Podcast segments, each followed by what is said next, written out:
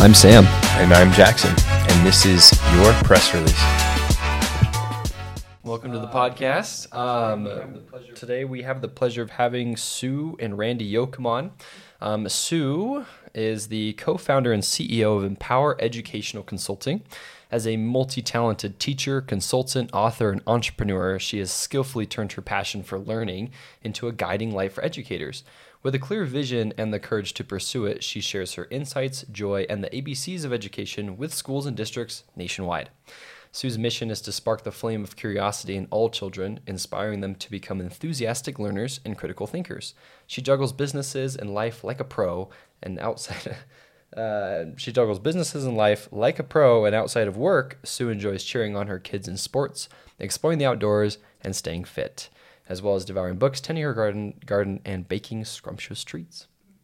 In that order. There's there's a lot in there. Wow, I, in there. I'm impressed. I mean, I'm like, wow, That's right. Yeah. wow, that is impressive. We also have Randy's bio. It's a little more list based, but that just shows That the is so difference of thinking. Yeah, so him. Right. oh So my word. Randy Yocum served in the U.S. Air Force. He served in LDS mission in Birmingham, England. He graduated from BYU with a communications major and a business minor. He formerly worked at Harcourt School Publishers and Houghton Mifflin Harcourt, and he co-founded Empower Educational Consulting in 2008. He currently serves as the chief sales officer with Empower. And I too like to bake. Oh yeah. Oh yes. Who's the better? But are they baker? are they scrumptious Ooh. goods? They are Well, scrumptious. It's a. It depends on what we're baking. Yes. He makes a mean chocolate chip cookie. That is true. Yeah. All right. Well, how about you guys just give us a little intro into yourselves and what is Empower? Am I up? Okay. Sure. Uh, what is Empower? So we founded an educational consulting firm. Um, uh, it will help to give a little background. Uh, I was a school teacher. Uh, I taught in southern Utah and St. George, where I was raised on a farm, um, and then moved to Las Vegas and uh, taught there as well. And was soon picked up by um, Harcourt School Publishers. So we worked for a major publishing company to be a national consultant for them. Um, it was awesome, uh, and worked there for I don't know 13 years with them, just kind of moving up through the ranks and um, through management and learning a ton of stuff. Help produce uh, and publish textbooks and materials for kids. And through that journey, um, I think with uh, my background of just being raised on a farm, we have a fruit stand in Santa Clara, and and just uh, kind of being raised to be maybe a little more entrepreneurial and just always wanting to do good uh, for the community. Uh, when I got to a point in my career and it was awesome. We loved the company and I loved working in education. We just realized there was something missing. I think uh, teachers uh, were getting handed textbooks and materials and say, here, use this. It's going to make everything perfect. And it just wasn't working. And um, the way I love to do professional development and workshops was a little different than what was happening. And I thought maybe we can do this. Like maybe we can go out and just help teachers become better teachers. Like just be really organic and very real with them and really, um, I don't know, authentic in the classroom versus here's a book, it's going to fix everything.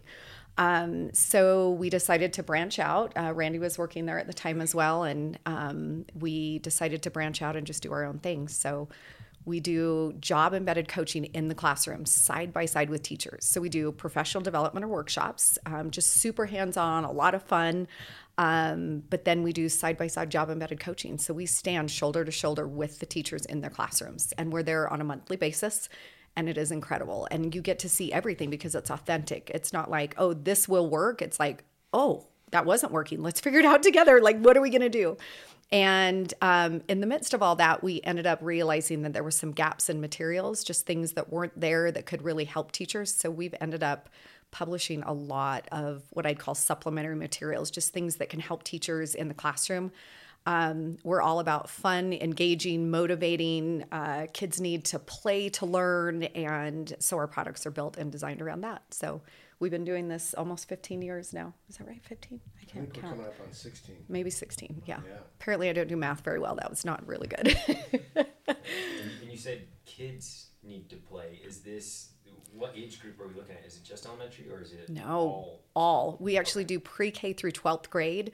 And it was interesting in the beginning years and the first years, it was, um, we didn't get a lot of districts or calls or you know from from schools that would be like oh come work with our middle school and high school. They're like oh yeah we're struggling in middle school and high school but no just help our, our elementary. And um, now we work in so many middle schools and high schools because kids need to play and think and learn there too. And i think um, it just as education has been kind of tipped on its side a little bit, people are like, we need to help. We need to do something different. What we're doing is not working. So we just need to do it different. And um, we really have word of mouth business. We don't really have to go out and do a ton of advertising or things. And we love it that way. We love that people are like, this is working. This is working in our school. This is working in our district. Come and see what's going on. So it's kind of where we are pre K to 12. Awesome. Okay, so I've got a quick question about that. Um, you guys talked a lot about play to learn. So, what are some examples of play to learn? And maybe you can chime in on this too. As is that kind of the motif or theme of what you guys do?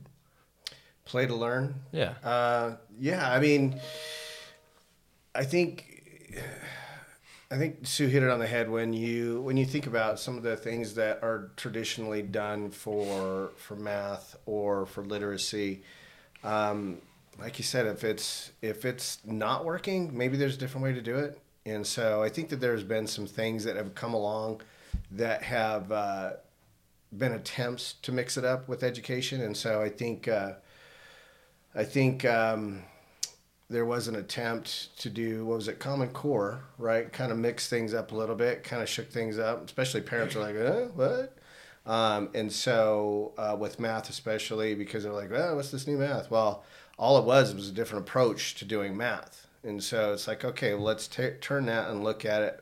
Maybe there's more than one answer, and how did those kids come up with those answers? And so we're going to expose them to a different, you know, methodology, you know, and uh, and I think that uh, that's kind of been our approach, you know, is uh, we want to be able to kind of meet that need, and so um, however you learned, you know, math, however I learned math, it's it's kind of taking those experiences and saying, well, what did I like? What did I didn't? You know, what did I not like? And so I think what we do with with math is kind of incorporate some of the things that um, parents or teachers have inherently done.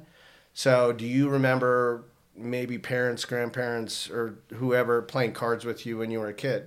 Do you remember that? Yeah, absolutely. Well, you know, lots of lots lots of games that are included with a deck of cards. So what we did was we turned. Remember playing War when you were a kid?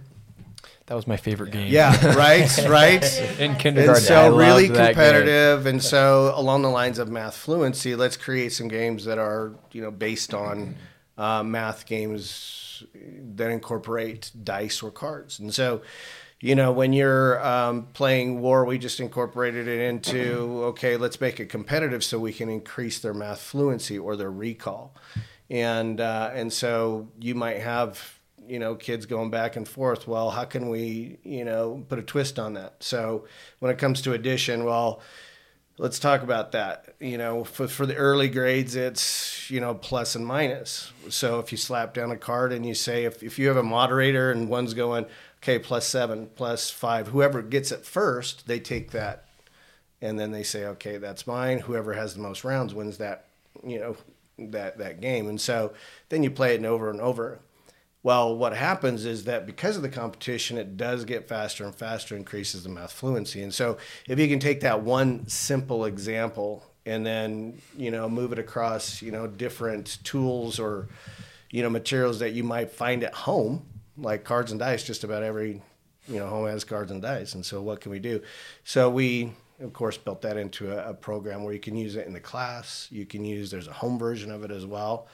And so when you think about it all those games you know with with cards it's like the kids are learning strategies. And so now we're just pointing out johnny had learned it this way. Well explain to us how did you come up with that answer?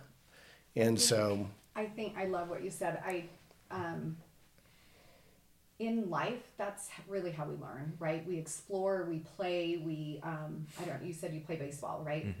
Scores in baseball are pretty easy, right? Single runs, but yeah. basketball, football, right? We're adding by sevens or sixes or threes or twos or math is all around us, right? Literacy is all around us.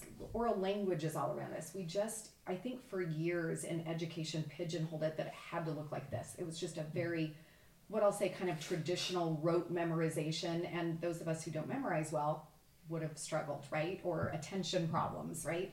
So um, when we say play to learn, we really mean authentic learning, right? Like just how do you engage in literature? How do you how do you want to write? Well, you want to write because writing is is actually an art and a science. There's a science behind it because there's a structure, but it's artful, right? It's your own words. It's it's what you think. It's what's in your mind. And so, I think when we make learning more authentic, and Randy's right, we actually ended up writing products, um, materials that are game based. So, but not online. We want kids talking and learning and sharing and talking about the strategies and how they got there and how they learned. So um, our things are play based but very authentic in what they do and natural, right? Um, I like I said, grew up uh, at farm and in the fruit stand and you know a strategy for subtracting, right? If somebody gives you twenty dollars and your bill is seventeen twenty two, a strategy in school that they would say is line them up and subtract, right? In the traditional method. Well, we all know that adding up to subtract is way better right? When I count up and say, oh, 1722, here's three pennies to 1725, and then I give you three more quarters, and now it's 18, and then here's $2. It's a way better strategy, right? More authentic, more real. So we point those out, and then we give games to support that. We're like, hey, okay, practice and play like this. And Randy's right.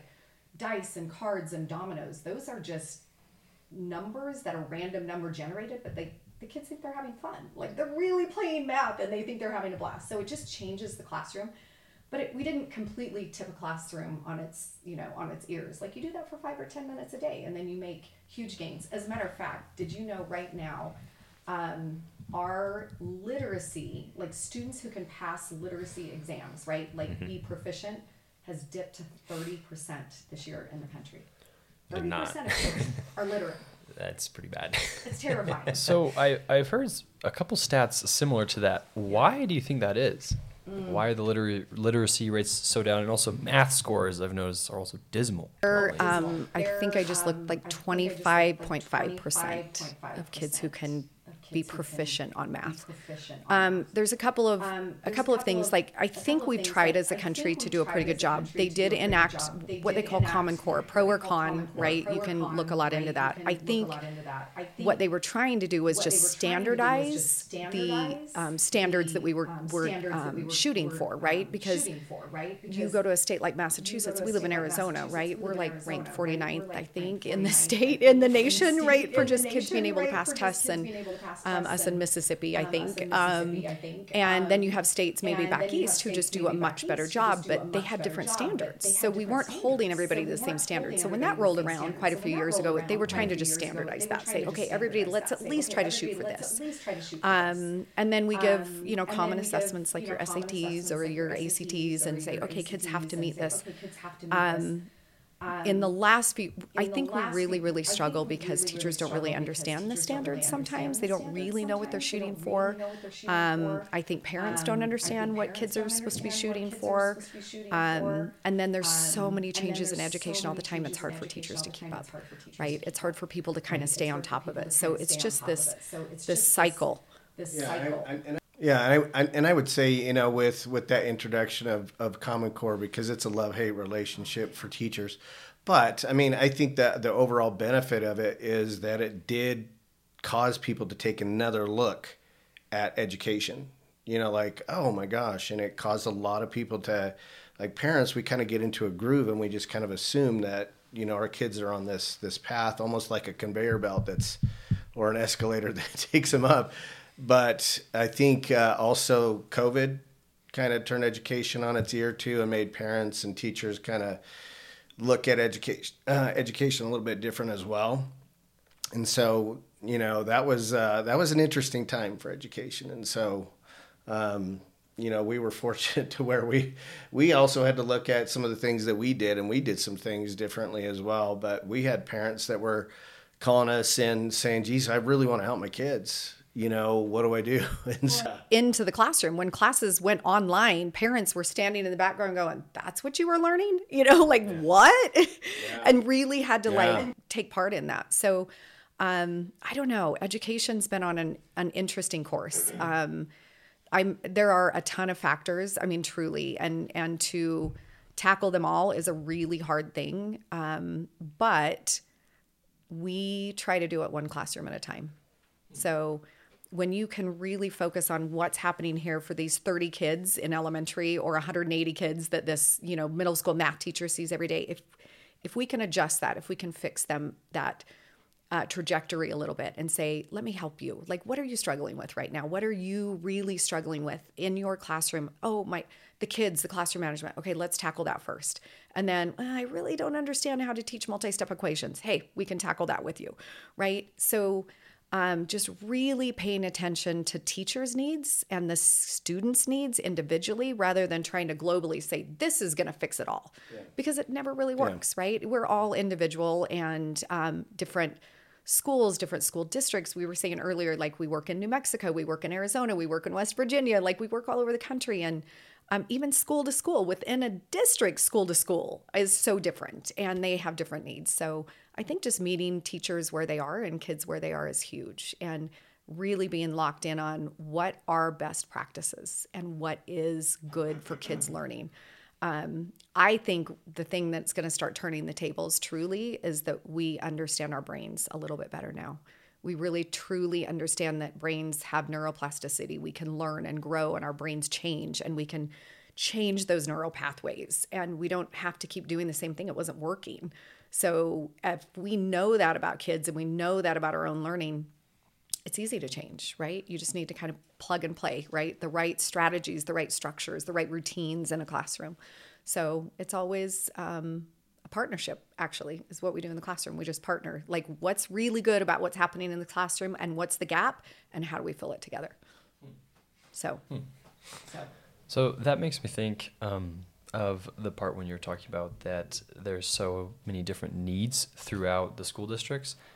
From then a business standpoint, how do you tailor a solution to fit such a variance of needs? oh, that's so hard. That's a good question. When you figure it out, let us know. Um, you know, it's really just something like this. We just tell our story. Like when we meet with customers, and um, we really do try to partner with people who want a long term solution. And I don't mean us long term, but like we really want to make changes because this kind of change isn't easy, right? It's not, again, giving them a textbook or a computer program and walking in saying, oh, this is going to fix it all because it just doesn't. This is, this is, this takes work. You have to roll up your sleeves to do this. So, um, it is hard in all honesty it's really hard to market yourself like what do you say we come in and fix everything because that's and I, I, well, and I, I, I can tell you that there are a couple of keys to success on that. And so it is, I mean, we're fortunate. We have a dynamic, talented group of uh, consultants that work with us. And so, kind of a nod to Stephen Covey, you know, begin with the end in mind.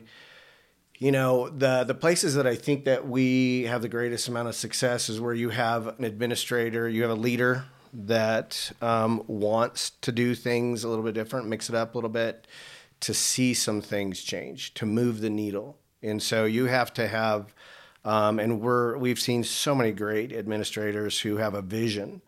So if they have a, a mission statement, if they have a plan in mind, and we can uh, plug into that and lend a hand. I mean, that's where we see the greatest change.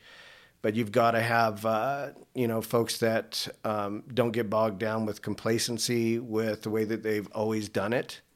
And uh, I mean, we see that a lot. And so we see the greatest change where you've you have these uh, these leaders with a vision. And so once they share that vision with their their staff and you have the teachers who catch hold of that um, that's where you can see some things start to change start to to, to move in a, in a positive direction. And so and it's a trickle down effect because the the teachers get it the students get it. At the end of the day it's it's not the teacher scores it's the student scores. And so when you talk about these these proficiency scores that are so low now for math and for literacy, how do we get out of that?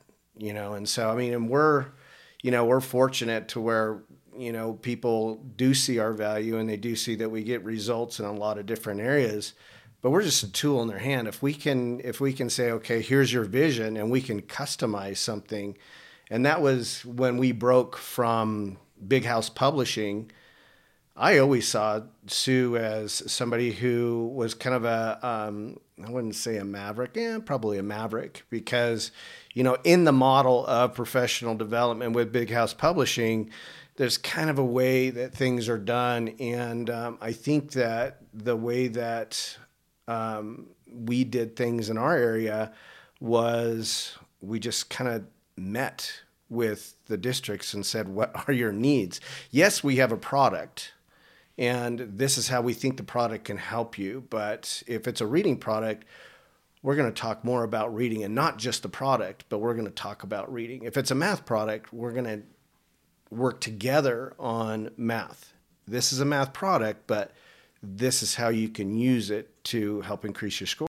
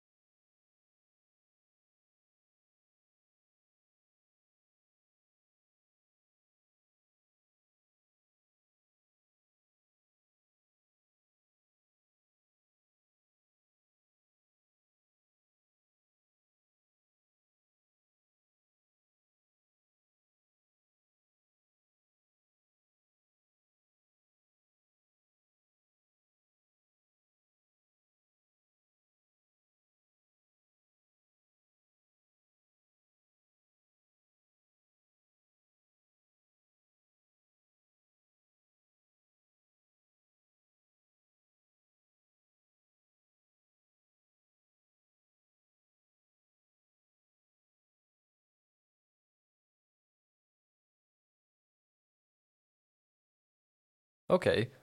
Um, so from that, I feel like I'm hearing there are three things that make you guys successful. Number one, you're in it for the long term. You want a long term partnership, and that then enables you to customize your product or your service and tailor it to the needs of your clients. And then number three, you have an all star team that then helps you fulfill those needs. Those kind of Perfect. Absolutely. Perfect. Nice job. Yeah, and you have to be really you have to listen, right? I think one of our biggest things is listening. What truly are their needs and then helping them uh, articulate those needs, right? Like, oh, we have terrible math scores. Okay, let's drill down, right? Okay, we understand that, but let's let's go see. So we do observations and walkthroughs, and we do a lot of feedback at the district level or at the site level, right? With administrators saying, "What are you seeing? What's been going on in the past?" So we get a lot of feedback, and and then we go and customize. And again, we're using what we know are best practices, right? Those are things that we just have, you know, kind of uh, the empower way, if you will, that we all know that like this is really this is really good, but does it fit here and is it going to fit this need? And if not, how how do we flex that? How do we how do we shift that to help and support this particular need? Because again, everybody's very different. But look, playing in class, that's a no-brainer, right? That when we play and we use our hands and we talk and we collaborate, everybody should be doing that. That's how life is, right? Very few of us get to sit in cubicles by ourselves and just do our job, right? Right. Yeah, but what a better way to, I mean, is there a better way to kind of relate to kids because they're having such a good time and it's hilarious to go to a classroom where they're doing these math games because it gets competitive. I mean, and it gets loud, and it's they're having a blast. Well, they're and, confident, uh, yeah, right? Yeah. They're if, they're confident and, now. And, and if that takes ten minutes, and those kids are stoked on math, stoked on math, really. And then you know, if that teacher takes a, a, a couple of minutes to talk about, well, let me identify, let's identify together that math strategy that you just used. And then they put it up on a, a wall or an anchor chart or something like that. They all have it to refer to, and then they go into their math block. I mean, all our do all our materials are doing are in that case, it's a game. We're identifying strategies, helping these kids to identify, hey, I just did something awesome with math, right? And then that leads into the core math lesson. I mean, for one thing, they're having success before they get to the heavy stuff. And so just that mental, you know, uh, that that mental outlet going into feeling success, going into I can do math, I can do the math that's coming. I mean, it's kind of fun and kind of interesting to watch, and uh, I think um, kids are you know happier to to get a grasp on you know what's coming next. Well, and it's important for us to understand that um, teaching literacy, teaching reading and writing has changed um, over the last few years. It's kind of shifted into what, we call the science of reading. So, really under, truly understanding what the brain does and how kids learn to read and how we learn to process. And it's not just about reading words, it's about the comprehension and the understanding and how we process that. But you can't do that without talking. So if a teacher has no structure, I don't know, when you guys went to school, did you talk in your classes? Like, was there um, group work and talk, or was it like teacher just lectured? Definitely both, but we had tons of talking. And I mean, even now, I'm in my last semester of college, and we, we're getting to the point where it's far less lectures than the first couple of years. And every class is supposed to be discussion based. And the homework is no longer go home and read this. I mean, there is readings, but it's now go home and work with your team mm-hmm. and get this done. Why is that only good for college kids? Isn't that great for a kindergartner, right? Like that's I mean that same philosophy of read it, digest it, talk about it, share, like connect to it. And we don't do enough of that in the classrooms. We really don't. And so it's not that teachers don't want to do that. I'm telling you most of the teachers do, they just never learned it so they don't understand and they and then they might try something and it fails and then they're like oh i don't know what to do or i tried to have them talk and it was just a disaster and so we're there to help support that. Like okay you did so let's try it this way. So we give new structures new routines things that again a teacher can handle on their own it's personality, right? Like, I don't want to give up that much control, or oh, I'm totally fine. Let him just talk. Okay, but you didn't have any structures in place, right? So, so you can have, you know, from chaos to control, right? And and or perceived control, and we have to kind of navigate those waters. So, um, just having good experienced consultants is a is a big deal, right? Just having the right people who are flexible and kind and um, I don't know. And and to that point, we have to find a type, if you will, like somebody who fits um, our personality because that is and when i say art like how empower has grown right? Because it, it is kind of your vision and your goal on who you want to be. And i mean we have a complete field guide and you know like this is who empower is this is how empower feels this is what we look like and sound like.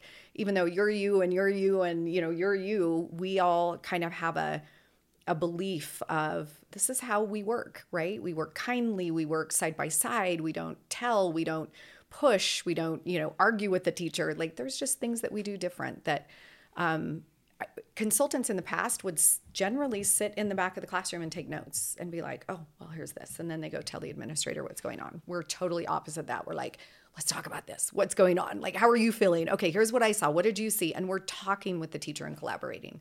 And we talk with kids all the time. How did you feel about that? Did you understand the lesson? What part didn't work So more of maybe what a college feel should look like and sound like, right? A classroom. So if they're good college classrooms, right? That's when you learn because you learn from your friends. In this last semester too, I've definitely learned more than I have my entire time at school. So it, which has been fantastic to see that and see that that's kind of what you're doing too.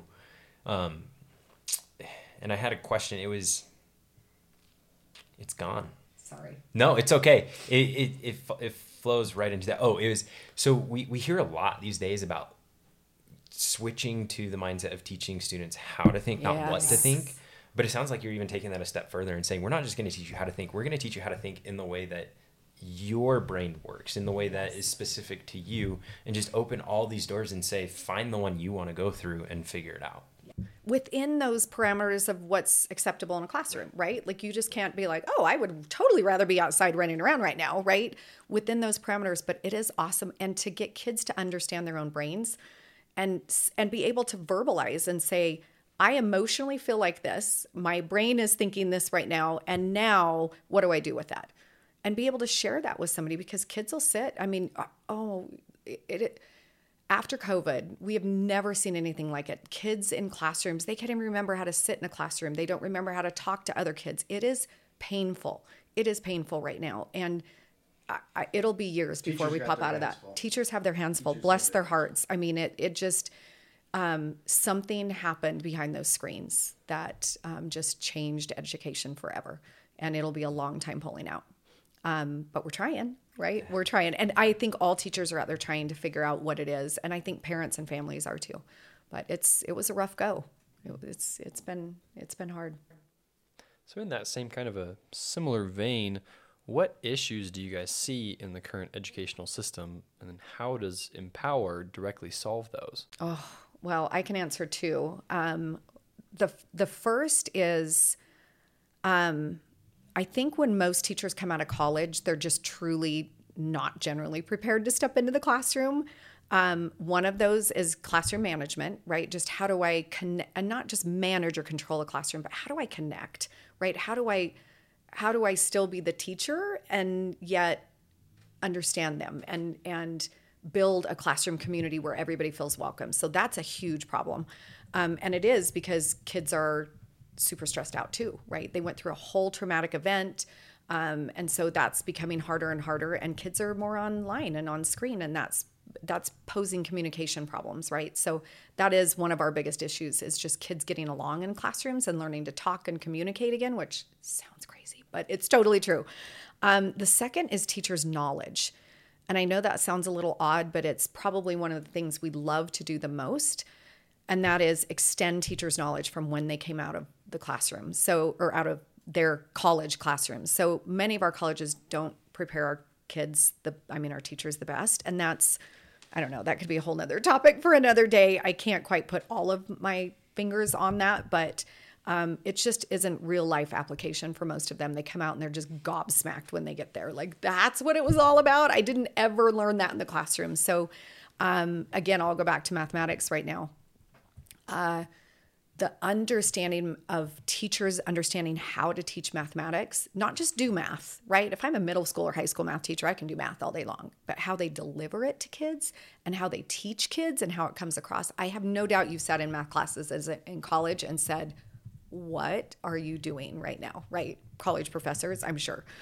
Um, and they know how to do the math. They just can't deliver that to you appropriately. And it happens all over. Um, and teachers are doing the best they can. They just didn't know. We go into classrooms all the time and we're saying, oh, what about this? I didn't even know. I didn't even know that happened. Why did nobody tell me this? Why did nobody tell me there were, you know, six math strategies for adding? Like, why didn't you just tell me that from the first place? I would have, you know, but they're following along blindly in books or, you know, whatever. So um, just giving them some knowledge and man, then they're empowered. They're like, I got this. Now I can be me in my classroom. Now I understand that. I can take it and run. So I think that's what we do different, right? We really, no pun intended, we really empower the teacher to say, now you're confident enough because you understand how to teach mathematics. If I'm a kinder first grade teacher, I understand early numeracy now. I get it. That's why I was doing what I was doing, but I had no idea. I was just following along what they told me to do. I was just doing this routine, but I didn't realize how powerful it was. Um, so I don't know. I think that's one of the things we do best is just really empower a teacher to have the knowledge and then let them fly, let them try. So, Well, too, and I think uh, I think change is hard too. You know, I think uh, you know doing things a little bit different than what you've done in the past. You know, that's man. It's sometimes it's hard to get your head wrapped around. it. And teachers' plates are full. You know, they are full, and so when we come in and we support, um, and that's really what we are is a support and a, a tool in their hands. You know, it's. Uh, you know it's really an interesting thing because the the teachers have to trust us for one thing that we're there to actually support them and not to you know do anything else such as put them on a list you know so We don't evaluate. Yeah. yeah. But I, you know, I think it is. You know, I think we are at a time in education where we do need to take a hard look. I mean, those numbers are disturbing. You know, they're, they're not the worst. Those are the national average. So that means that somebody's really high and somebody's really low. And so, uh, I mean, when we look at certain districts and the proficiency scores are in the single digits, that means that a large number can't do or meet a standard, you know, or you know they just can't do the math, and somehow they're getting progressed along the along the route. But um, you know, we we really do need to take a, a look and then be open minded. You know, what are the solutions? What kind of solutions are available? Are we open minded enough to try something different than what we've been doing for the last bit and getting the same results?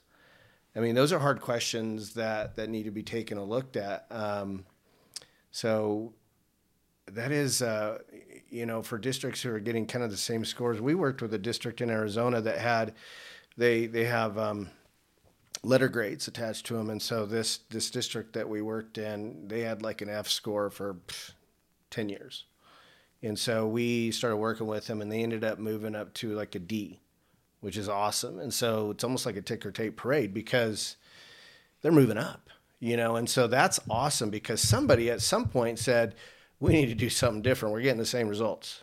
And so uh, we we love to see people who Sue mentioned drill down. Got to drill down. You got to look at the scores and and say what are we doing right, what are we doing wrong, and make some changes. And so the classrooms, right? You have to see what's happening in the classrooms. But I don't know. Our our teachers, back to your question, our teachers really understanding what they're supposed to teach, how they're supposed to teach the best way that they can, right? I always say good, better, best, right? You're doing good things, you're trying to do better, but what is the best thing for this classroom right now and for you, right? So how is it a win-win for everybody? So when we dive in, that's what we look at. And we try to just bring, we get to see classrooms all over the country. So we can say, this is working here and this is working here. And do you want to try this? And how does this feel? Like try it on for size. And so people don't feel stressed out when we're in their classrooms because it's a partnership. So I think that's just what makes our business work. It's um, very unique in the industry, I'll tell you. Like that just, it doesn't happen that way. To partner like that just doesn't happen. Yeah. Today's sponsor is Mecca. Mecca is your one stop shop for meal prep and fitness goals. Every week, you'll have your meals delivered in a bag like this. You can select two or three meals per day, as well as you have a variety of supplement options that you can order from their website. Their website is mecca.fitness. Be sure to use code YPR to get 10% off your order. I ate 12 Mecca meals before this podcast was was released, and I loved them. I had great results. They were delicious. They were easy to make. I think it was two minutes in the microwave, um, and I was highly impressed. So I would recommend them to anybody who's looking for meal prep, easy options, microwavable meals. They're easy. They're convenient. And I'd have to agree. I had them for probably about two and a half months straight, and that was just about all the meals I ate. Nothing wrong with them. Absolutely loved them. Delicious. Like like Sam said, super easy and convenient. You can find Mecca on their website, social media, and on all of them it is mecca.fitness. So, so search mecca.fitness to find them. Remember code YPR.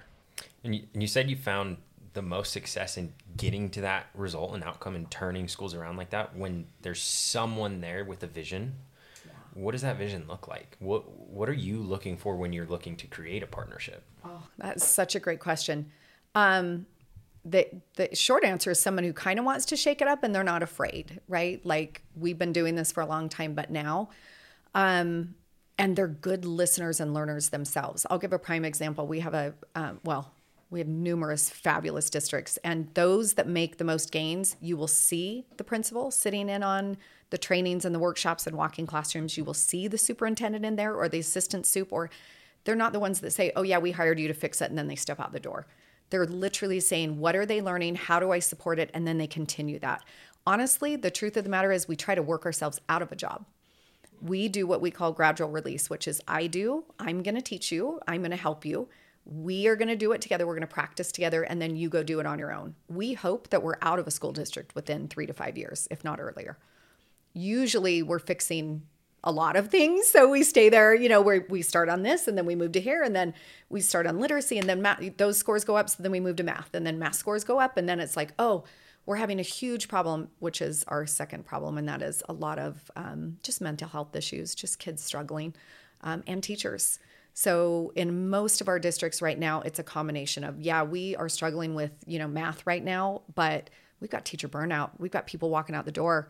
People are literally locking, walking out the door and saying, "I'm not coming back," and it's you know January 23rd for no rhyme or reason, but teachers are stressed out. So we work really hard on that balance of not trying to overwhelm, but take things off their plate, make it easier and smoother. Um, same thing with administrators. Superintendencies, three years. That's the average that they stay in. That's not that's not great for longevity, right? For that job. I mean, you want a leader who's going to be there and stay there. And some districts are great and they stay there for a while, but um, you know, uh, school administrators are walking out the door. Like it's a really hard go of it right now because it just feels too big to fix. So again, one classroom at a time. You just take it as it is and, you know, try to do the best you can and work together, collaborate. Forgive my ignorance. Is three years a long time or a short time? Super short time. Super, Super short. time. What's the average time? Yeah. If you're if you're getting really um, unsettling scores, and you want to make a change, I mean, I can think of, you know, just, I mean, there's people and places that come to my mind for that made a, a, a really concentrated effort to bring about change at their school. And they, this administrator that I have in mind was very hands on, very involved, very engaged, and very collaborative. And so it wasn't, okay, this is my plan. It was a dialogue going back and forth and then meeting certain milestones and then you know kind of reevaluating reassessing and then moving forward.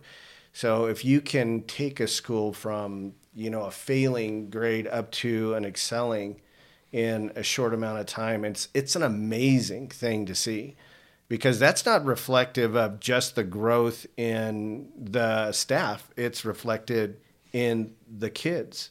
The kids are getting it. And so but it really takes you know somebody who's committed, enthusiastic, motivated, um, an educator that uh, that sees something that's maybe doesn't exist at that at that moment, and and then they commit.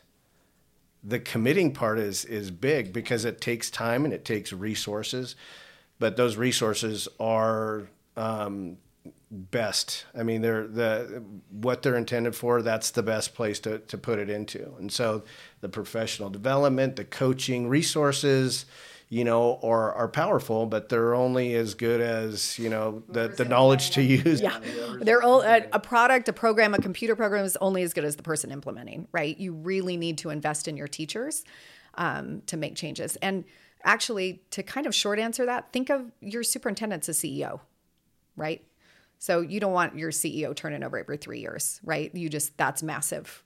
That's bad, right? Bad vision, it just messes everything up. So 10 to 20, 25 years, yeah, when you've got a good one, you want them to stay there and, and really, you know, sit in that spot and grow and grow and grow with good vision. So yeah, just think of them like a CEO. That's what's so much fun is, um, I don't know, growing up, I didn't even know that I was, I guess, going to be a teacher, right? I just thought I'd stay on the farm and just enjoy what I did and went into teaching. But you're kind of the, CEO of your own classroom as a teacher.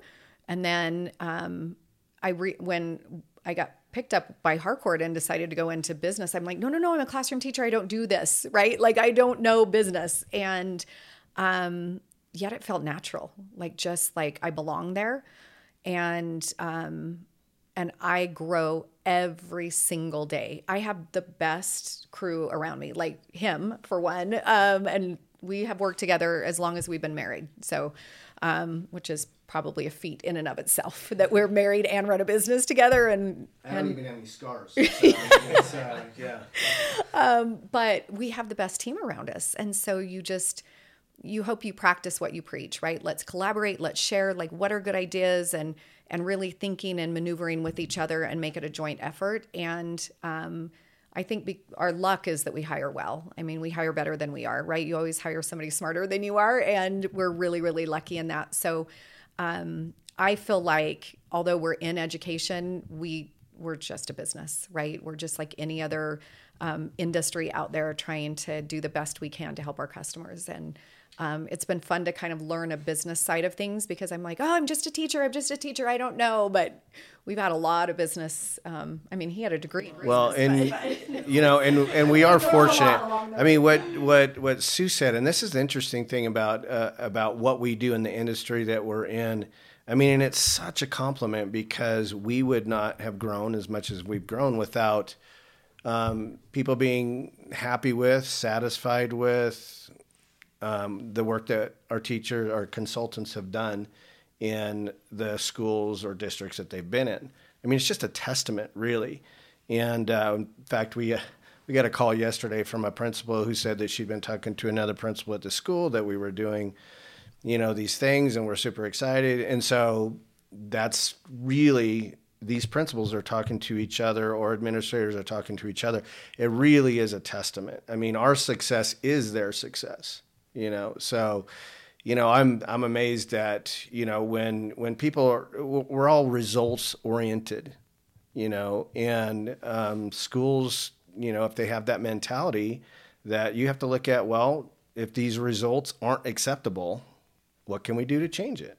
And so, you know, that's that's that's an interesting thing. And so, it's exciting to see other people say, "Look at we're finding some, some success," and to see somebody else who has it's like-minded said, "Well, you're having success, success, and I want to have success too. What are you doing?" Now that's an open mind, and those are individuals with, um, you know, something bigger in mind, something better in mind. Well, and so the way- that's it's fun to watch. It is that that's the people you said. Who do we want to collaborate? Like, who do we pick? You're, you, we kind of pick our partners too, right? You're like, oh yeah, you're ready for us. This is good. You're at a good spot. Um, we have one main vision, and that is what's best for kids. Our our underlying motto, I guess I would say, under the table is what's best for kids. Like, if anybody comes to me with a question, I'll say, is that best for kids? You know, a teacher say, is it best for kids or teachers? Is it best for the kid or the adult? And every time, if we can answer that, we're answering the right way. And so that's the kind of people we want a partnership with, right? When they come to us and they're like, we have these issues, if we can get down to the heart of the matter, which is kids, and we know that we're making the best decision for kids and it's going to be the best outcome for them, then we're all on board and it's all good. So it's fun to remind people of that and say, it's not even why did you start this? Like, why did you want to be a teacher? It's not even about that. It's, is this decision best for kids? Like, what are you doing right now as a superintendent, as a board member, as a, you know, curriculum specialist? Are are you doing what's best for kids? Is this decision what's best? And we're kind of just there to remind them of that a little bit too, which that's why we have success because when we're putting kids first, then it generally works. What in your head? What is that vision outcome of best for kids? Like, what does that mean? Because you talked a little bit about how Common Core's and the standards of that is a love hate. Yeah. So I have to imagine like that's not like meeting the standards of Common Core can't be the ultimate goal. There has to be something more behind it. Yeah. Oh, wow. That's a hard question. You said no hard questions. Just kidding. Um, it's, well, we have four children. Um, and I think what I would say to that, my answer is are they problem solvers, critical thinkers? Are they happy? Right. And, and can they persevere? Like those are the things you're looking for. Are you giving kids experiences that they're confident enough to not give up? that they have some skills and strategies to work around that, whether it's mental, emotional, like I can persevere through this, or I even have the skills to fall back on and say, wait, I learned that before, or I've seen something like this, and now I can work my way through it. So it's kind of a combination. Like you really want kids to be um, authentic learners where they want to persevere through something. They just want to learn and they want to grow and they don't want to stop learning. And we learn in all different ways, right? Whether it's a, a podcast or a, through a video game or what, it, you just need to know your own learning style and how you do it, but you want to learn and you want to persevere through it. So I think it's just being a critical thinker and a problem solver and not being afraid of it. Yeah, and I think at the end of the day, I mean, it's you know, right now, you know, what kind of contributions and you know, when they they they when kiddos get to the workforce, you know, they're full grown adult. So what did they learn? You know, what did they learn in junior high and high school and in their college experience? I mean, and are these things that will better equip them to face the workforce and can they contribute to the fabric of our country?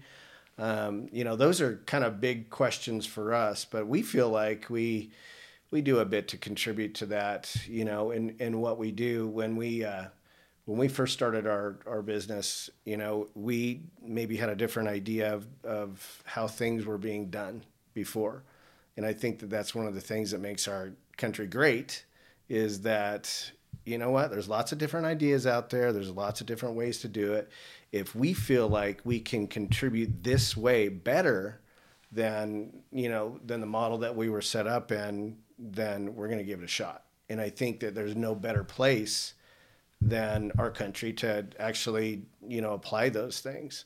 You know, great chance to to start something different, something new, and to contribute in a different way you know, and um, you know we're blessed and fortunate to where you know people saw value in that, and we were able to help and contribute, and uh, and it continues to evolve as well. You know, we continue to learn and we continue to, and we learn a lot of that through collaboration with these uh, the school districts and our customers and we're just blessed with great relationships. So knowledge is power, right? When you learn something and you want to share it, it's those people who hold on to it, it ends up turning and biting them in the butt, right?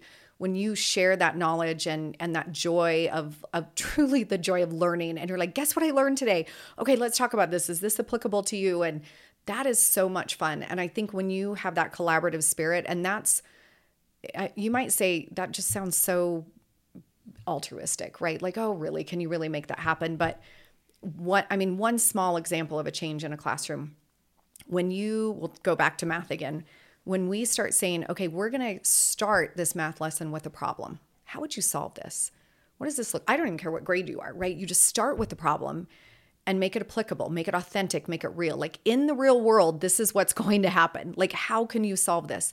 Then let kids collaborate, let them talk. This is what I would do, this is what I do. And there's really no wrong answer, right? I mean, there is a, eventually a wrong answer, but there's no wrong strategy. How are you going to get there?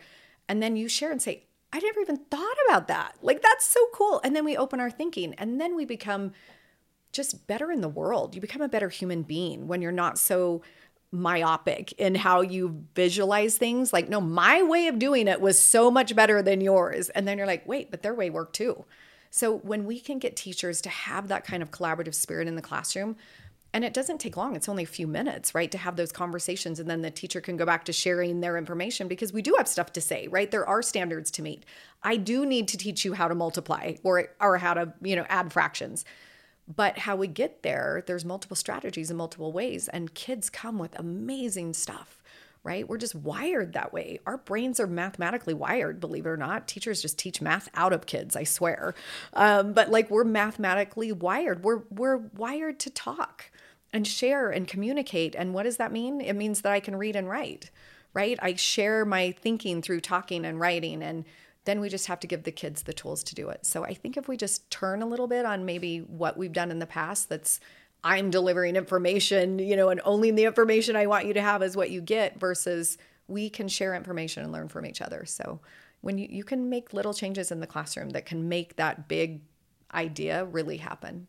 And we see it time and time again. We've taken school districts from F's to A's in just a couple of years, and our track record proves it. But it's not us, it's all the hard work of the teachers and the kids and the administrators who all get on board and say, This is good, right? This, right, is, this good. is, good. And, it, and it, actually, actually simple, simple, is better. better. It's, it's all, simple, simple what we teach. teach. I, mean, I mean, truthfully, truthfully it's, not overwhelming. You just, you just die at how simple it is. But, but um, um, it's, fun. it's fun. It's fun. It's fun. That's awesome. Um, I, I love that you guys are showing your track record of helping districts F's to A's. You know, that's kind of the result that everybody wants. And I feel like we spent a lot of time talking about the how of teaching, which is seems to be what your business is built around is helping teachers teach how. And I just have a question about the what of do you think that the educational system adequately prepares students to lead effective lives? Oh, that is it. No, not right now. And why?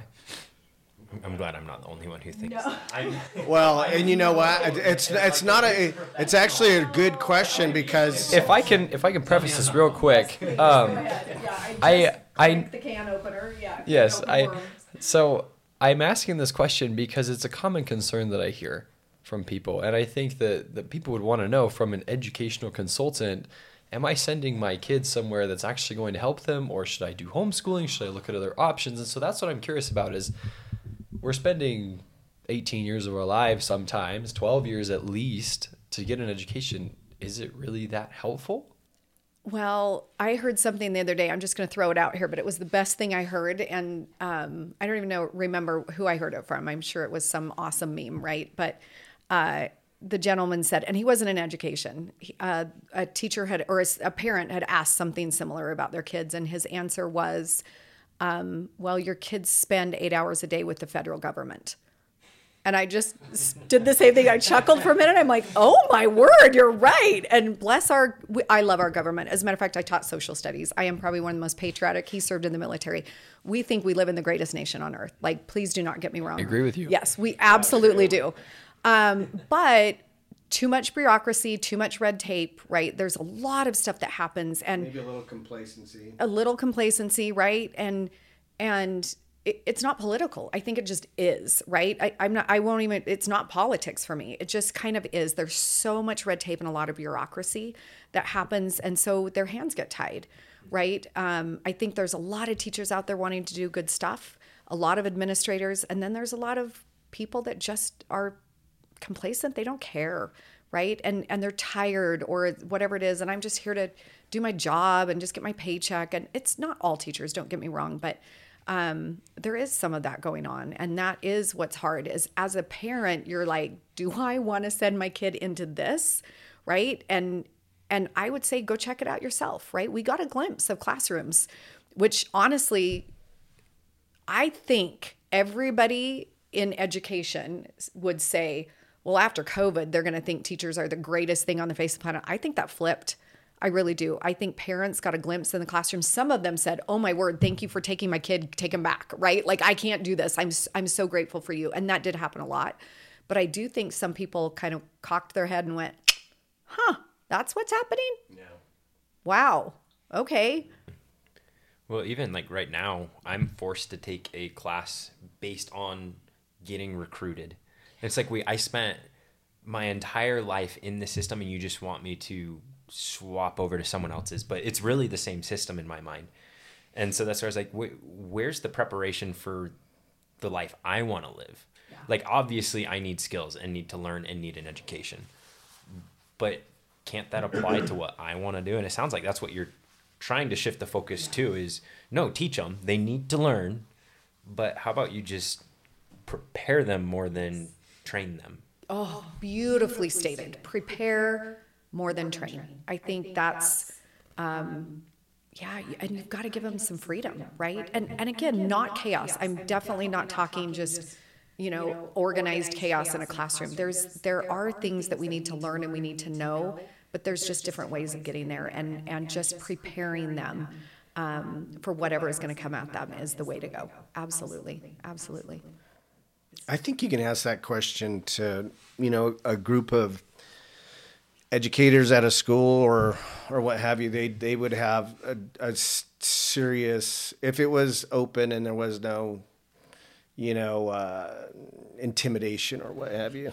Um, I think honest educators would say, yeah, I we re- really need to re-examine what we're doing to um, you know prepare our kids for what comes next. Well, let me give you an interesting example. So, um, most of our consult, well, all of our consultants come out of the classroom some way, somehow, right? They've taken different paths from a teacher to maybe a, an instructional coach or a principal or a superintendent. I mean, we have people from everywhere, right? Um, most teachers think that everybody teaches like them. So they close their classroom doors, and I, I did. I was like, everybody teaches as good as I do, right? I just, I thought I was a great teacher and I was doing a great job. And you think everybody does it the way you do. Like, I really think that's the case because, again, you have all the same training, you have the same principle. So you kind of think you're all doing it the same way.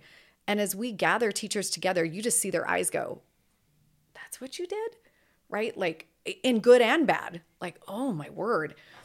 They're really surprised our consultants have been very surprised when they step out of the classroom and say, I had no idea that it was that bad out there, that it was that bad. And it's not all bad. Please don't get me wrong, but it is worse, I think, in those schools and in those classrooms than anybody thought. And to who who whose fault I don't know, right? What what the the genesis of that is, I don't know. Um, I, mean, you can speculate a lot. I just know we need change. I just know that we need to change. And good for parents for stepping up and saying education needs more attention. Ed, that's it. Education needs more attention and and different attention. Um, throwing money at it doesn't always solve everything, right? I could never. I mean, and, and you Don't guys probably you, you guys probably remember this this story um, when uh, Mark Zuckerberg threw hundred million dollars at New Jersey. Yeah. Actually, I- I'm not familiar with the story, but He threw you hundred wanna- million dollars at New Jersey. Okay, So- the, the state. Fix Said the to education. fix education. Where did that go? I mean, nothing against you know New Jersey. I'm just saying, where was the accountability for that money? How did that help?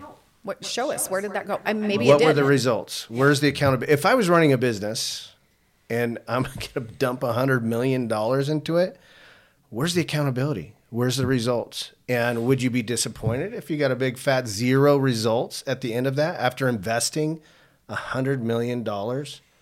I mean, I always kind of question that, and I said, it just poof. What happened? So did it better the education system? Did it increase student scores? I, there was nothing. There was no. There was no blip on the screen. There was no bump. So all I'm saying with that is that if you're going to, if you're going to put money into it, if you're going to invest it, then invest it wisely. You know, if you're going to put money into it, then expect a better outcome. You can't just like Sue said, you just can't throw money at it and hope that something positive, you know, happens. There has to be a plan in place.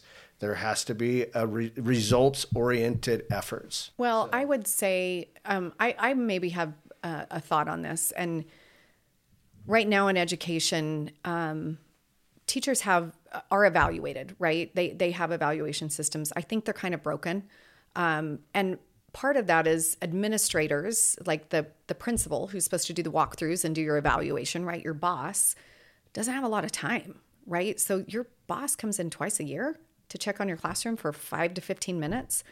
I mean, that's hard, right? If your boss checked on you once a year, you know, and had no other indicators because you know, it's hard to hold somebody accountable for students' test scores, right? We don't know where the kids came from or how much, you know, I mean, that's a really hard thing to do. We've tried that in the past, right? Hey, we're going to give you a bonus based on your kids' test scores, but I, the kids, you know, are struggling. They live here and this is all their conditions. And, right, that's not fair. And then do you do it on growth? And so there's, it's kind of a broken system. Again, it's, it's government run and, and it's a big machine to turn, right? And there's lots of, lots of concerns behind that. But, I would say teachers don't get enough professional development. That's kind of a weird word to throw out right now, but enough training and enough support behind that to help them implement those things that they know. That's why I think we we are kind of that little tiny sliver of a broken fix on that. But then administrators, they need help, right? If I am going to hold those teachers accountable for this, then I need help doing that, right? I can't do that with two 15 minute walkthroughs or observation lessons in a year, right? I really don't get a good snapshot of what that is. Um, and so I think there's just, there's a lot of layers to that that could have some fixes to it, but really aren't right now. So you really can't check on every teacher and find out what's going on and how successful they are or how good they are at their jobs. And then we also have this thing it's really hard to get a teacher fired, right? So if they really aren't doing a good job and they've been tenured, it's hard to get them out. Now, seeing the business side of it, man, you mess up in a business, your CEO walks in and says you're fired, and there's we don't do that in education, by the way. We just don't. Teachers unions, pro con. That's a touchy. That, That's that's, a- a, tough oh, question. that's a Maybe we won't answer that's a that. touch- yeah, that is a touchy topic. Again, I mean, like all unions, right? There are really good things and there were reasons behind it. Um, but sometimes they do protect things or teachers who really should not be there. And look, you, I mean, you can open a paper and read the news and be like, you didn't fire that student and they molested how many kids, right? Like, how long did it take you to fire them? I mean, there really are some some broken things in there too, or ineffective burnout teachers who really want to be gone, but they won't even leave their, they know it. They won't leave their classroom because they don't want to leave kids unattended. And we are, by the way, no one's going in the College of Education. Nobody. Like you check College of Education and your universities right now, like nobody's lining up that at the door. Like they're not knocking to get in that, you know, into that, that job. And we don't pay well. But on the same token, how can you pay well when the standards aren't very high, right? Like, I mean, it just it's a really hard thing. We we um, it's that's a big topic. I think when you, I, I think with as as much press as the teacher unions have had, um, they've kind of been under the under the microscope, and so I think that they've been more visible now than they've ever been. Because who talked about teacher unions, you know, up until about three years ago? I didn't even know they were things. Exactly. And so and so now a lot of times, you know, you you hear about the the the National Teachers Union and you do hear a lot of political rhetoric. You know, but the thing that I don't actually hear a whole lot is focus on the students. You know, and and what's what Sue said earlier, what's best for the students. That's I, I don't hear that. That seems to be absent from what we hear from the, the teachers union. And, um, you know, I, I think Sue's right. I think there's a lot of good things that, that are involved, but I think that, you know, the focus really does need to be on what's best for the students. So And making those decisions. what's best for kids? Yeah. So then, um, one like one question that I have here after all of that is if you could implement one change across the country in regard to educational reform, what would it be? Oh, you better hit that first. I need time to think. Oh no, yeah. Like I'm just gonna- just One, one yeah. change. I'm, No, I'm it- gonna uh, def- defer to, to, you know. Well, let me let me just say this. You know that that whole comment I made about the hundred million dollars come from Zuckerberg to New Jersey. You know the the average person is looking at hundred million dollars. That's a lot of money, right? Now, I- I think of the average investment. If I, if I'm investing ten dollars, I'm gonna I'm gonna look at um, well, what am I investing it in? For one thing, is does this thing, you know, what's the performance on this thing, and is it a good investment? For one thing. So with uh, with education, it is at least for me. I've always thought, well, if I was going to donate to something, you know, you can look at it as an investment, but if I was going to donate something, donate to something that would be a charitable, you know, organization. And if you look at like a big concept like education seems like something that we should be investing in. We should be looking at and saying for our for the betterment of our country, for the betterment of future generations, we should be putting a lot of attention on on education. And so would I put my charitable donations into education? Yeah, it's a great place. And then I remind myself, we do this every day. So so that's a good thing. Now the hundred million dollars for New Jersey, um, you know, whatever we're pouring in to education these days, and it's a lot. Um, during COVID, there were, I think, three major um, relief um, things from the government. And so the question is, what did that money go to? You know, and was it effective? You know, what did they use that money for? And, um, you know, of course, you know, on our side, we see the value of professional development. We see the value of developing teachers so that they can be the best that they can possibly be. And then what they're doing in the classroom is the heavy lifting. You know, what can you do to um, better those kiddos in the classroom? And so I would say, you know, for, for education, it's really taking a hard look at what are we doing now and what can we do better, you know? So I don't know if that helps you because those are kind of big, broad concepts. But Like some accountability in the system. yeah, accountability is huge. I mean, when we when we when we talk about coaching in a classroom, you know, that's that's kind of the big thing is the accountability, and and we always talk about that whole once again nod to Stephen Covey and if you go back and you reteach within 72 hours what you just learned. And so we can do a big professional development workshop. And then the idea is for us, uh, a great model is to do a professional development, big concept workshop, and then go do uh, coaching in a classroom where you see where the rubber meets the road. So if we can go back in and reteach and then apply those things and see the development of that teacher, there's always going to be, at least on the side of the coach, some sort of accountability tool. What kind of outcome can we expect to see?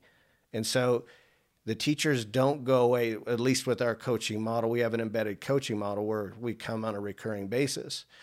The teachers know that we're going to be coming back.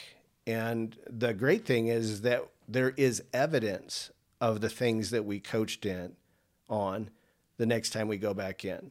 And so I, I agree. I think that accountability is huge. Yeah, I, I actually would agree with that. I think um, if if I follow my own advice, like what's best for kids, and then I say who's in front of the kids all day long, it is the teacher. That singular teacher is the way to affect what's happening in the classroom for good or bad, right? They say, which I would concur, this the studies show that one bad year of teaching takes three years of good teaching to make that up. So think about that. You have one bad year in first grade, you're not going to make it up till fourth grade if you have three good teachers in a row. Right? Till fourth or fifth grade, you're not even catching up. Well, and all you have to do is look at, well, all yeah, you have and to then do you're is like, look oh at, man, I can think of that. Yeah. well, and look at COVID. What happened after COVID? It knocked Well, and even the yeah the, the, the scores That would be the scores fell off and so of that's a people. really good example that's a really good example and it's visible to everybody i mean they see it in their own kids you know there was a backslide and then you think about you know what what she just said about one bad year So I guess maybe how do we, you know, reform education, if you will? You focus intentionally on the teachers. And I think it has to be a stage, which is, I guess, on a small scale, why we know it works, which is why I'm like, oh, actually, this does work. If you focus on the teachers and you teach and train them, not just once, but consistently. It's not a buffet. I can't go in and just say, oh, I, I picked this, I picked this, I picked this, but you teach and train them consistently and develop them then hold them accountable. And I don't mean, you know, mean accountability, right? Just good accountability. Like, how did you do that? What was your goal? Did you meet your goal? Okay, how can we help you meet your goal? Like, good accountability that makes you feel good about your job. Like, oh my word, we did that. We did that together. This was so awesome. When you do that, and then you pay the teachers accordingly, right? I'm I'm paying you to be that professional. If we could do that, not just flat raises for everybody. Like you're a teacher, let's give you a raise. Like I don't think that'll work. It, I know it won't. Because there are teachers out there that struggle and and really maybe shouldn't be teaching anymore, right? But there are people who want to go into education because they're passionate about learning themselves. They're passionate about helping others learn and grow. They're not going to step foot in there because they financially can't. You can't. You cannot survive on that generally as a single, you know, a single income um, in your family. So I think just teach the teachers, continually develop them, and then be accountable to that. Hold them accountable in a good way, in a good, kind, positive way, and always keep the kids in mind. And honestly, we could change education for the better. I mean, it, it, it, we know, we see it. We can see it one school at a time how it changes. You can see it one classroom at a time. I know it works. It's just we've got a lot of schools in the country to, you know, tap into and help. But Well, and because of that, obviously abandoning the education system is not the answer. no, probably no. for those for those who don't want to parents who don't want to throw their kids into this machine that is struggling because they don't have access to these districts that you guys are working so hard to fix and, and change do you, does your company does empower provide resources for homeschooling Oh my word, we do. I'm so glad you said that. We actually have a huge homeschooling contingency. Um, we do lots of workshops and online stuff for them. Um, and we have lots, what I would call our uh, at home, at school products, right? Things that they can do that are super simple. Um, I have lots of friends who homeschool, and many of them made the choice after COVID to do that. They're like, okay, well, if that's what it's going to be, I think I'm going to Well, try because they started doing it. Well, yeah, they started. They're like, okay, I can do this. home, yeah, so- but they're finding success. So the truth of the matter is, and I will say this, you know, till I'm blue in the face. I am pro public education. Thank you, Thomas Jefferson, for giving us right, like uh, public education, free public education, education for all. But parents absolutely make your choice. You need to see what's going on in your school districts, what you agree and disagree with, what's going on in the classrooms, because it's not just the school district, it trickles down, right? Yes, but you if you have a great principal with the school district, you might not be happy with choices, but the principal's holding their own. Good for them. And if you like that, but then you have to look at the teacher because the teacher is the one with your kids all day, not the principal or not the superintendent. So you really, really have to make those decisions. And kudos for those parents who are. Um, we absolutely have things to help them. So we have things to help in the classroom, we have things to help at the district level, and we have things to help those parents at home. I have tons of friends who actually do part at home and part at school. They're high schoolers are going to school for you know some electives and they're teaching their core courses at home and they're having phenomenal success with it because kids want to be i mean middle school high school well all of us we want to generally be a part of kids right? Like and other kids and and social and um and they're finding success with it. So yeah we we know how to educate our kids. I think a, a good parent is like yeah i i can do that. I can figure this out and we can help them i mean i said teaching's really not it is hard don't get me wrong it is rocket science actually but you can figure it out. And it's it's more what maybe i'll say it's authentic and natural.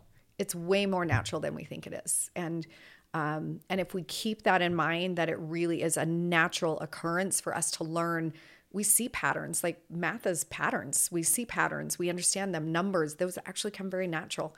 And if we're not teaching it out of kids and we learn how to collaborate with our kids and and really um, stop and listen to them, they learn a ton. And you can do that at home too. Yeah. Amazing. Yeah. You have anything else?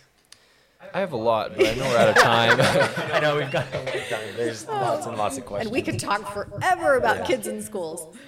Well, then, how about we just finish up with with two hopefully simple questions? They might be hard questions. Um, one, is there anything you guys are looking to do next, or are you just continuing to pour everything into this? And then the other question is for those who are trying to build a business of their own and find success in their own way, what's your key tip for their success? You take next steps. I'll take the other one. How's that? Next steps. Yeah. What are our next steps? our next step. or like an overarching vision, something that you're reaching for in the next five years. Say. Yeah.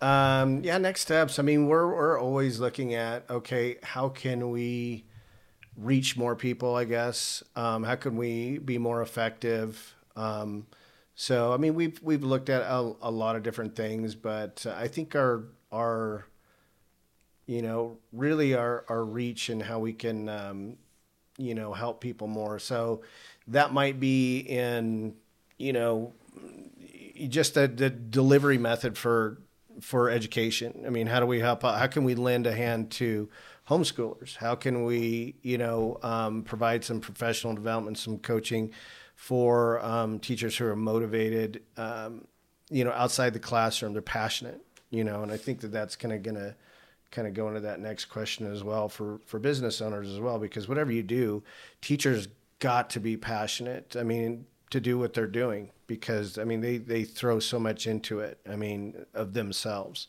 So you know we're we're open minded. Put it that way. We're you know whatever we can do to kind of further the the cause of education, whatever we can do to further the cause of developing um, educators. You know really for the betterment of community and country. So I don't know if that's a great answer for you, but you know, yeah.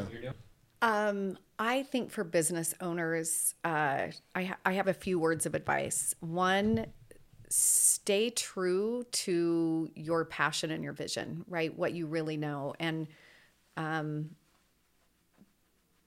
that's it's truly that simple. Like know what you're doing, be passionate about it, and stay true to your vision. Like that's number one. Um, don't lose sight of it because you can get so bogged down in all of the details and people coming at you. Well, you could do this, or you could do that, or you could go that, and you just need to stay focused on what it is you're passionate about and what your vision really is and Stay the course. stay the course. Oh good words. Stay the course stay the course.